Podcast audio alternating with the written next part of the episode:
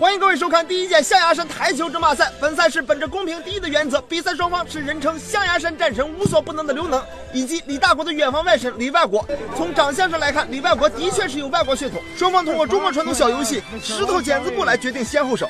哎，外甥，我在动手这方面啊，这从来没输过谁，也就是在步伐上啊，老四儿能给我一较高下啊。我我说刘能，你就搁这吹牛呢？你你你咋那么那么贫呢？你啊，好，两位叔别吵了啊，我们来看比赛吧。好，我们看能叔使出了台球桌上最实用的战术——大力出奇迹。哎妈，咋回事？这咋一个还还没进呢？我我觉着吧，这这这案子有毛病啊，肯定是广坤买的。看我一会儿不不薅他头发啊！这跟人家广坤有有啥关系？你就是技术不行，我跟你说技术不行。啊，我们看李万国抓住机会，咔咔咔一口就干进去三个。哎呀，想不到在象牙山呀，这个节奏，哎呀，刘能啊，能叔你咋看？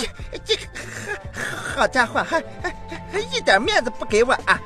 我得动用下我这能叔在象牙山的关系啊，给这小子试图给他封杀了啊！哎，这个能叔的话好像有一些作用啊！里外国出现了一个失误，能叔获得了自由球。哎，我说孺子可教啊，孺子可教啊！这这就是震慑啊！好，我们看能叔啊，拿着筷子擦擦杆子啊，摆好白球。我们看，轻轻一捅，球进了，好，轻松写意。我现在正式宣布，本场比赛由能输获胜。哎哎，谢谢啊！呃，我现在就下去取这个奖杯了啊！谢谢各位啊！好，各位观众，这场比赛就到此结束了。